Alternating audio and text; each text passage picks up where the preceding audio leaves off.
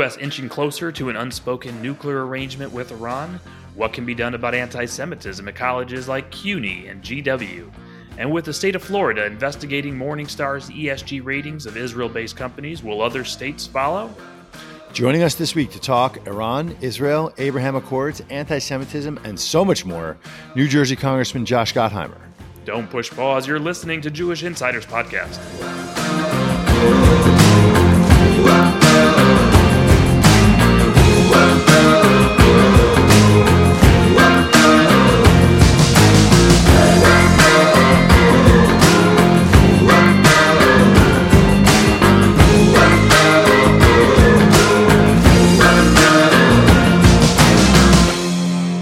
Welcome back to Jewish Insiders Podcast. I'm Rich Goldberg. And I'm Jarrod Bernstein. Jarrod, we got a lot of great feedback on last week's podcast uh, about Saudi Arabia uh, and possibilities for normalization with Israel, and uh, a really great report uh, alongside that podcast from Jewish Insider uh, reporting out uh, House Democrats and some Senate Democrats as well who would be open to supporting some major moves forward like U.S. Uh, Saudi nuclear cooperation, a one two three agreement, other issues as well in the military defense cooperation domain.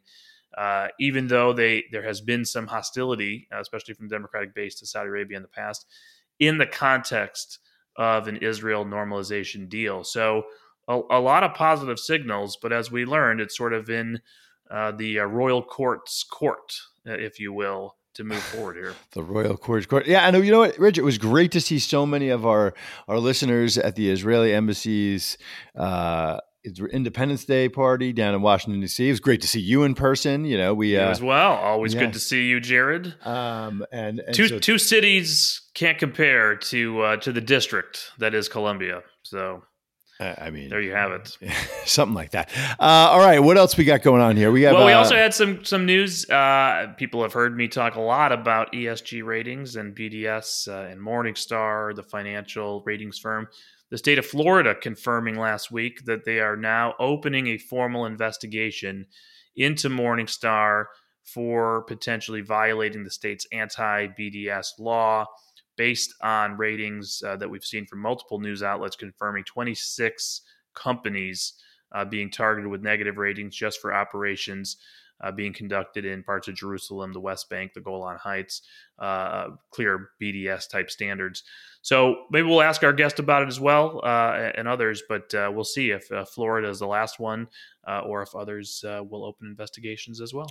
Yeah, and listen, as somebody who does care about ESG, and I'm a big believer in it, uh, I I feel like this is a total corruption of of what ESG standards are supposed to stand for, um, and I'm glad uh, that people are taking action on it. And you know, I guess when it comes to Governor DeSantis, uh, a, cl- a broken clock could be could be right twice a day. So, but you know, if Governor Murphy, like in New Jersey, comes out, you right, know, then, right. then you'll then you'll you'll be able to tell everybody about New Jersey instead of Florida. that's investigation right, that's right, to make you feel a lot better. That's so, right. So, so there that's you go. Right. All right, well, um, let's let let's get to our guest, Jarrod. Yes, let's do it. Congressman Josh Gottheimer represents New Jersey's 5th congressional district, the northernmost part of the state, which includes parts of Bergen, Passaic, and Sussex counties. He's now in his fourth term in office, serves on two committees, including the House Permanent Select Committee on Intelligence and also the House Financial Services Committee. He's a co chair of the Bipartisan Problem Solvers Caucus and a member of the Blue Dog Coalition and the New Democrat Coalition. Congressman, welcome to the podcast. Thanks for having me. Well, we're very excited to have you. We got a lot of issues uh, uh, to cover. We'll dive right into some of the breaking news over the weekend uh, on an issue I know you follow closely, uh, and that is Iran, its nuclear program, uh, what our strategy is, where it's going. Um, there's some conflicting reports over a waiver uh, that was issued by the Biden administration to allow the Iraqis to release $2.7 billion uh, worth of these frozen funds to the Iranians. The administration's claiming nothing to see here. These waivers are normal, a pretty large cash amount. And of course, in the background, there are these rumors and reports on potential indirect talks through the Omanis on whether or not there will be some kind of nuclear deal arrangement, offers made, cash for for some halt to the enrichment program. What do you make of all of it going on? What are you hearing of, of, of what's really going on? Well, you know, I'm probably hearing what you're hearing in terms of the scuttlebutt out there. Um, I've asked, I'm on the intelligence committee, I've uh, requested a full briefing. So I will know more, which I probably won't be able to share with you soon. but but um, I've been, listen, broadly speaking, what, what, what's proven out consistently uh, for those of us who are opposed to the original JCPOA and and have had concern since is that Iran, uh, they are the government of Iran has proven to be liars and cheats every step of the way, right? And so most recently, with their involvement with Russia and the Chinese in Ukraine, we've seen just the lengths they're willing to go to uh, to inflict harm, and especially vis-a-vis the West and us um, uh, and against our allies, right? Uh, either again through their proxies, Hezbollah, Hamas, Palestinian Jihad, or um, directly now through IRGC attacking our bases, attacking Americans, um, attacking our allies. And so, you know, whenever Iran is involved, the government of Iran, you know, I sleep with one eye open uh, because I think that's the best posture toward them, both on the nuclear front and, of course, on the terror front, which has always been a huge part of my broader concern about the Iranians. And you know, if you look at their enrichment strategy, which initially was, "Hey, we're only going to enrich to three percent because it's for nuclear power. Don't worry, nothing to see here." And now we know where they are in terms of their enrichment levels as they speed toward potentially uh, having a uh, fully capable nuclear weapon. Congressman, you raised some excellent points here on, on, on, the ongoing plots against U.S. forces in, in, in Syria and Iraq, and obviously the assassination plots. And then you add in you know the White House coming out just last week on the expanded cooperation between Iran and Russia. We have Wall Street Journal reporting on, on additional Chinese cooperation and the drones that are being provided to attack Ukraine. So, right, the picture itself, you add in the uprising, the women of Iran. It, it it's mind-boggling, I think, for many of us to think, well, this is exactly when we would reach out through the Omanis and see what can be done on a nuclear deal, right? It just what is what is like how how do you react to that when you hear that this is happening? What are the conversations like with the administration that justify them sort of being very forthright? They're the ones declassifying information about the russian iran relationship and, and concerned about it and yet it's sort of like left hand right hand and here's here's what we're going to do. We're going to loosen some cash potentially for the iranians for their enrichment program. How, how do the two things sort of go together? Well i mean the question is there's you know that's why i want to actually get a classified briefing because are there questions as or you know well, how does this from broader U.S. Israel relationship perspective? There are other considerations here that come into play in the region, as you know. So I think you have to really understand, peel back all the layers. Um, but you know, any any inclination that we would be providing trust in dollars um, uh, without a very clear, you know, this is really what we want to understand. Well, what exactly is the terms of any deal if there is a deal? What does it look like? Is there a strategic reason why we're doing this? Um, uh, just, I think you have to approach every potential deal with the government of Iran, as you point out, not the people, because I think a lot of the people are the ones who also have problems with their government. Any potential agreement, you have to look at it from a from the perspective that the Iranians are not truth tellers, the government, and never have been, right? And and when they look for an edge, they will take it which is why I pushed with uh, Claudia Tenney last week on snapbacks to make sure that you're saying to the Europeans, hey, you're still in this agreement. Are you making sure that you're, and given their program that they've continued to go forward on, are you looking at uh, utilizing snapbacks that are that were in the deal, right, for violations of the nuclear agreement? So, you know, we have to keep pressure on them. I'm a big believer in the sanction strategy.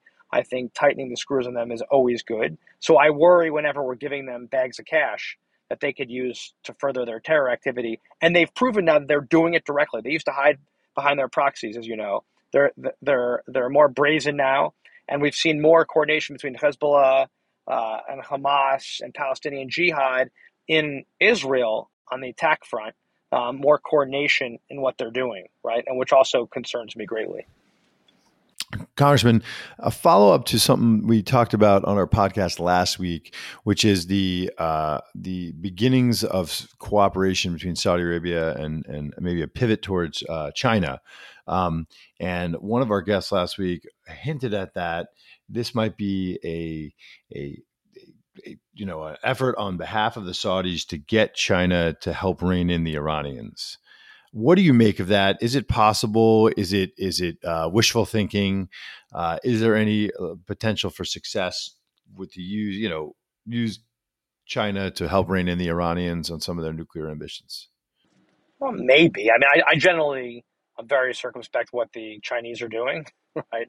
As I believe our number one adversary, and you know their their uh, aggression uh, and involvement in the region, especially partnering with Russia and Iran, as we just talked about, um, uh, always concerns me. Uh, especially look at their behavior the last year in terms of what they're supplying and who they're talking to and who they're sitting down with. Now, maybe they want to suddenly become this grand diplomat uh, as a way of pushing us uh, out, making us exit stage right. But but you know, I, I, I think I'm, I'm much I, I'm not sure I accept that premise. I also think with the Saudis, um, you know, I, I think there, uh, you saw you saw Blinken going there last, you know, sitting down last week. That's all very positive. I believe when it comes to the Accords, uh, I subscribe to the Saudis will be ultimately included in the Accords as part of it, which I think would be a very good development for the region, both, of course, economically, militarily, stabilizing the region, uh, putting a lot of pressure on the PA and the Palestinians. Um, uh, but I do believe that the Saudis are not stupid and they're going to use whatever they can to leverage the best agreement they can get out of the Israelis or us. Right. So I think there's, you know, and again, none, uh, that's not something I know from any kind of classified setting. That's just my theory of why the, the Saudis could be sitting down with the folks they've been sitting down with over the last couple of months. And, and Congressman, my last thread on, on Iran uh, before we move on to other issues. Um, you know, you mentioned obviously you're you're going to get briefed uh, on sort of the latest on the Omani channel and what, what's really going back and forth, uh, and appreciate that. Uh, my concern really is if if there are offers you know being made or there's accounts that are being released via statutory waivers now before there is any supposed deal maybe there will never be a deal. There's sort of just an un you know just an understanding right on both sides with nothing written down. Um, it, it, seems like it could be a tactic to evade the iran nuclear agreement review act right? To, so there's no big announcement. We're not trading this money for the nuclear stuff we just start unlocking accounts now. Waivers are issued. The administration can just claim, oh, well, this is for Iraqi electricity. Oh, this is, you know, South Korea has debts. Oh, you know, there's a hostage exchange. Um, and then lo and behold, you know, September, the IAEA reports, oh, I guess Iran just slowed at 60% uh, uranium enrichment. It's, it, isn't that unbelievable? So, so I, I you know, I, I, don't know what the recourse would be for Congress if you if you detected that, but that would be my concern. And listen, I think our our goal should be in two fronts: stopping them enriching to uh, the to levels to weaponizing and, and breakout. Right. So I think that should be number one goal, and number two, obviously, to address somewhat address their terror program, which continues. Um, uh, and so those are two problems that continue.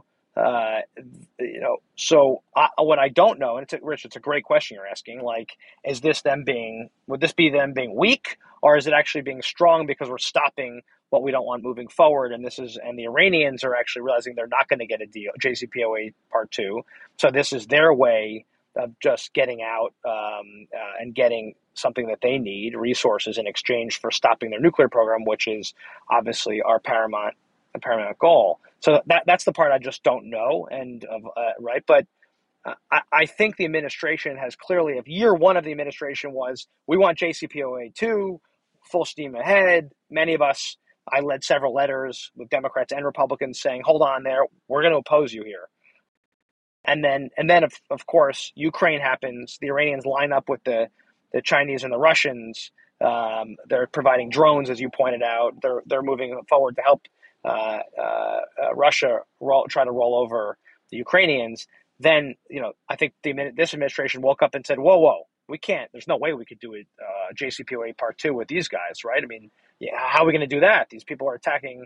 These folks are attacking Ukraine or helping Ukraine get attacked. We can't help that. We can't be part of that. So uh, that's why I like really want to understand the specifics, if there are specifics, of of what's been reported, because there's got to be an explanation here that makes sense given these this fact pattern. Congressman, shifting gears for a minute. Um, so, the White House announced its comprehensive strategy on anti Semitism. Uh, a lot of good things in there. I know that the administration got beat up for a couple of things, which I frankly think are are a little bit red herrings, but uh, interested to hear your take on it and what you think it means to have this first ever comprehensive strategy on anti Semitism announced uh, by a president and, uh, and his administration. Broadly speaking, excellent right? I mean, I, I think this is what we should be doing more of in this country, especially given the huge spike in anti-Semitic attacks in, in most recent years, right, which are alarming to say the least. What's going on in college campuses, BDS growing. You know, I, I just spoke out against, uh, against CUNY. If you followed that, of, of, of those, you know, just shockingly, outrageously anti-Semitic comments that were made at a school that has a BDS problem to begin with, and, and an administration that's weak at best. Um, and I think they should clean house, in my opinion, over there. Um, um, but that's why I welcome the strategy. It's a first. It's historic. Um, uh, it's a whole of government approach. You know, um, uh, it's it, you know to fight anti-Semitism. My you know my concerns are the ones that have been expressed elsewhere, which I think are the right concerns on the definition. Right? Why is it not fully codified? Why would they list other definitions, which I believe are are, are, are certainly questionable and shaky. Um, um, so uh, so concerned about you know just enforcement side of that and, and adopting uh, um, you know a, a, you know and alluding to and bringing up a definition which many of us have huge concerns with and from and from critics that are you know that are clearly you know so and even today Deborah talked about or I guess it was over the weekend in some in a speech talked about how you know who they brought to the table as part of that conversation. You know, these are folks you got to be wary about. So you know that, that's a part of my concern. Congressman, you raised uh, the the issue of CUNY, uh, the law school. Obviously, the latest outrage, uh, sort of a repeat in some ways of what we saw last year, but not just about one speech here and there. Really, a pattern uh, of abuse, uh, anti-Semitism at at various colleges within the in the CUNY system. There are open OCR complaints, two of them against the law school, one against Hunter, one against Brooklyn. Uh, you know, you obviously have called on on the Office of Civil Rights at the Department of Education to take action here. With open complaints, uh, is there a possibility that the governor, the mayor, the you know the oversight of, of, of the university system is able to intervene here and say, hey, we, we want to have a settlement with OCR that includes the following policy changes, you know, really address this anti Zionism, anti Semitism, which is clearly something that they, they can't do with the administration.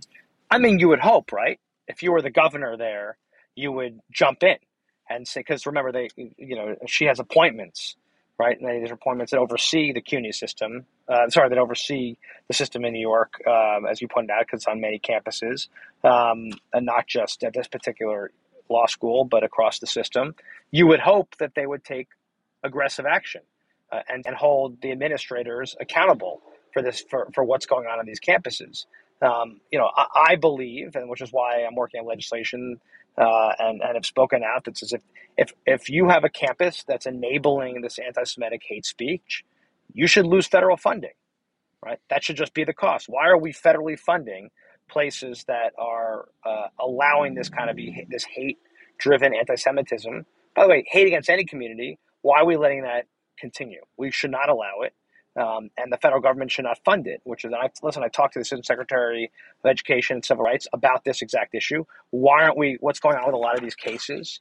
You, you think you look at places like Berkeley and GW and uh, Michigan and other places where they have cases that are are still uh, up and open um, even Rutgers, New Jersey uh, campus, you know, we've had cases that have been open a very long time that have never been closed, that have never been addressed.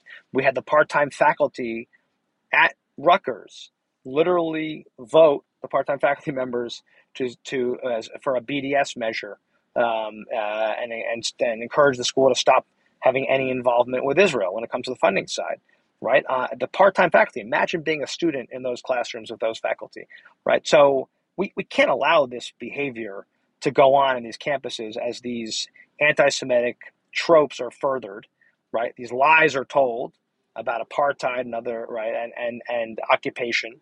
Um, so, in my opinion, we should be very strongly standing up to it. The Office of Civil Rights should. The states should, uh, in all instances, and not and and frankly, the Biden administration needs to act faster, in my opinion, um, to take action here. And if they don't want to, we should stop federally funding these colleges that allow this sort of hate.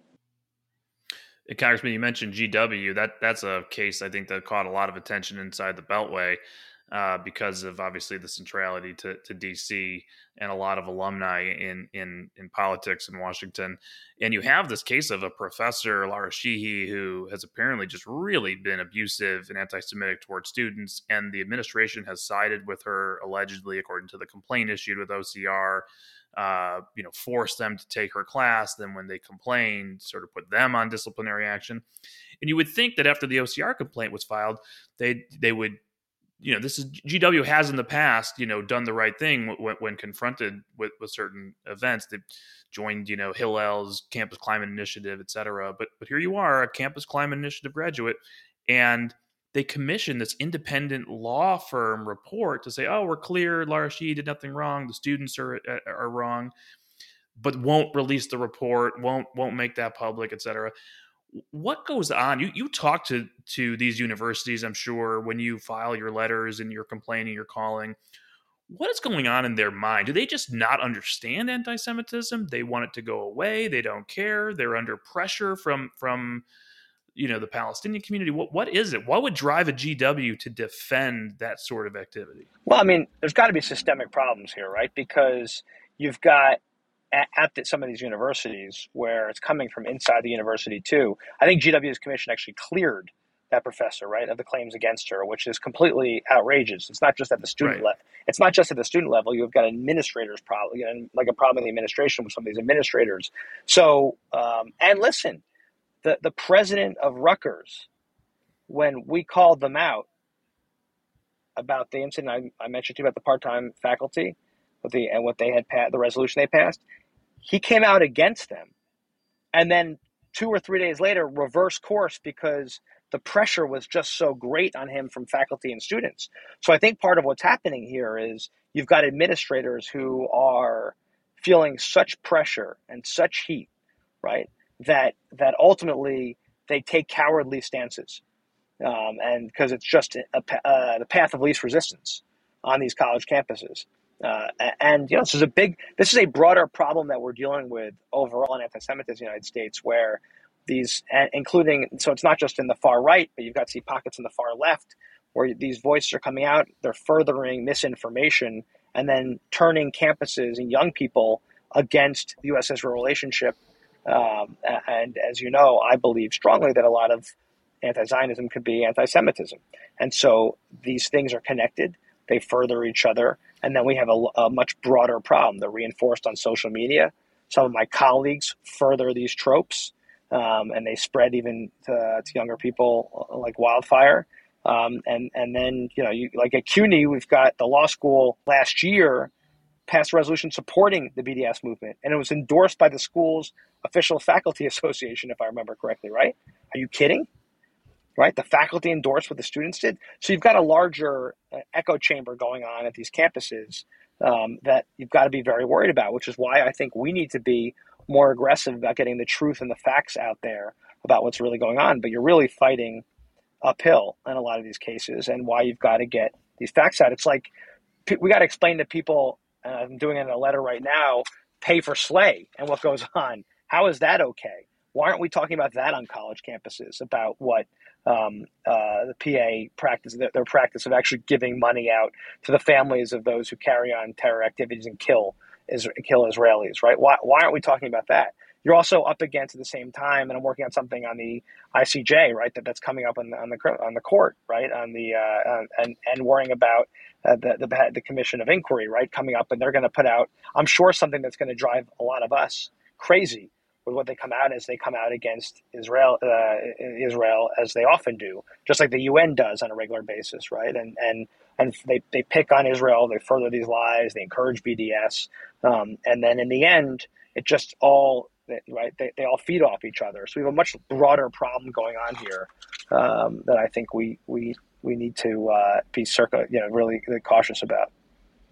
Congressman, we know you gotta gotta run to catch a flight, but I got one more question because Rich always beats up on me on uh, the anti-Israel behavior in the de- inside the Democratic caucus, and I guess my question to you is, what is the state of the pro-Israel view inside the, the House Democratic caucus? Uh, I contend that it's just a few outliers. Uh, Rich would tell you it's much more of a s- systemic problem, but you're in the middle of it, so your your take is what matters most. I well, think. I think I'm with you on this one, Jarrod. I, sorry, Rich. I know we were together on most things today, but but uh, on on what I believe is you've got a few people who are just very loud. Now, uh, if you look at the votes, so whether that's BC, BDS on um, uh, on the interceptors for the dome, for more resources for the dome, on the MOU, on these key votes, right, which come up time and again. Uh, you know, we see uh, and then you've got a bunch of new strong freshmen like like Moskowitz and Landsman and others that I was with on Kevin McCarthy's trip to Israel. I was also on Hakeem's trip the week before to Israel. I, I went to both trips to show the importance of this being a bipart, of course, critically important. This is a bipartisan issue, um, right? That that Israel is not a it must be a bipartisan issue. And if you care about your job as a member of Congress and the oath you take to protect the United States of America, you have to support the U.S. Israel relationship, right? Because it's critical to our national security, to our fight against terror, to uh, uh, our furtherance of democracy in the region, right? I, I believe that very strongly. What I always say it to my colleagues, like even if you don't like Israel, if you believe in the oath to protecting our country, you have to support support this relationship. But to Rich, to your point and your concern, I want you to know this. What we have to worry about is when it's that I and I do believe this. I believe more members of Congress on the Democratic side go home and get beaten up for having their U.S. Israel positions, more of them, a growing number. And I think they vote the right way, but they don't like to speak out as publicly because you just get punched for it, right? I think that that's no fun. And so a lot of members probably avoid, you know, try to keep their head below the parapet. And so that's that's one issue. But when you look at the actual votes, they're consistently strong there. And you've got Republicans that aren't also, right? Don't forget that. You've got people who make comments that we should also talk about. If like Marjorie makes her comments, or other people make their comments that are extreme, where they don't believe money should go to Israel, or you've got uh, what's his name um, uh, in the in the Senate, who Rand Paul, who who you know consistently stood in the way of the dome and interceptors. Right, you've got pockets of problems. Uh, I think the the you know, I, and I, what I don't want to have happen and I, I, hope you agree with me on this, is because it has to be bipartisan for for our national security, because it must be, and we should never let this become a partisan issue. What I have no patience for is either side using it as a political issue, as a wedge issue, to try to say, ah, oh, look, the Democrats are some of some of these Democrats in the squad are terrible on Israel. So what we should do is try to make everyone look bad on Israel and end up hurting the U.S.-Israel relationship because they make it partisan. If you if you care about the relationship, you would never on either side allow this to become a partisan issue. Hey, Congressman, you mentioned the pressures uh, inside the base. I'm seeing that play out uh, as well. Jarrod knows I've talked about a lot uh, inside ESG as well, where obviously th- there's been a long-standing movement, uh, mostly from those that are care about climate change, the environment, but this has also become the sort of intersectional area of every sort of interesting far left concern. And we're seeing BDS move into ESG, especially with Morningstar, the large financial giant, and their ratings uh, really starting to downgrade, you know, 26 Israeli companies just for, for their operations. Uh, I know Florida has just announced they're, they're going to investigate them with their anti BDS law. Perhaps Governor Murphy will as well. Who knows? Maybe we'll uh, we'll get lucky. In, I mean, he's, oh, he's, he's great on this issue. So, and, and we have a yeah. very deep relationship with Israel in Jersey. By the way, you're right to be concerned about that. And and and, and we're voting tonight on a special envoy for the Accords um, that I think will have overwhelming support. So, I mean, Democratic support. So, I think we should watch that vote closely. So, so, Congressman, we got two lightning round questions for you here, and then we're going to let you go. Um, we'd like to get a better sense of who our guests are as people. So, the first one is your favorite Yiddish word or phrase? Mishpucha. Oh, nice. that's a, that's a good one. You can't go wrong with mishpucha. I, I, was, I was also going to ask you what your favorite Jewish food was, but the more important question is Springsteen or Bon Jovi. Ooh. I mean, that's not really close. Springsteen. Oh, I, that's the correct answer. All right, Congressman, favorite Jewish food? I think kasha I, I think by far. Um, I think kasha, favorite Jewish food. You know, I, I always like shied, shied away from that because I felt like it was always a food I ate at Shiva. And so like it had like a very Oh, negative dude, you you ruined it. connotation. Fine, a Oh, good so- pickle. Really? Wait. What? Who associates that I with know. Shiva? I don't know. I've never, I know. I've never heard that. I got Alright, that with like a pickle. I mean, you want me like a pickle, a turkey sandwich? What do you want here? No, no, Like, no. It's uh, great. Listen, it's it's an honest I, answer. I will. I will tell you, as a German Jew, I never heard of it in my life until I got married. I like. I never heard of it. Oh, really? Suddenly, it's like, oh, I want to Oh, get really? kasha varnishka for Rosh Hashanah. I'm like, what is that? Never heard of it. Never had it. Love, love kasha, love it. Congressman Josh Gottheimer, thank you so much for joining us. Thanks, guys. Thanks so much. If you like the show, help us get the word out to other people. Subscribe on your favorite podcast app, leave us a review on Apple Podcast or Spotify, and most importantly, tell your friends because that's the best recommendation we can get. Until next time, this is Jewish Insider's Podcast. Thanks for listening.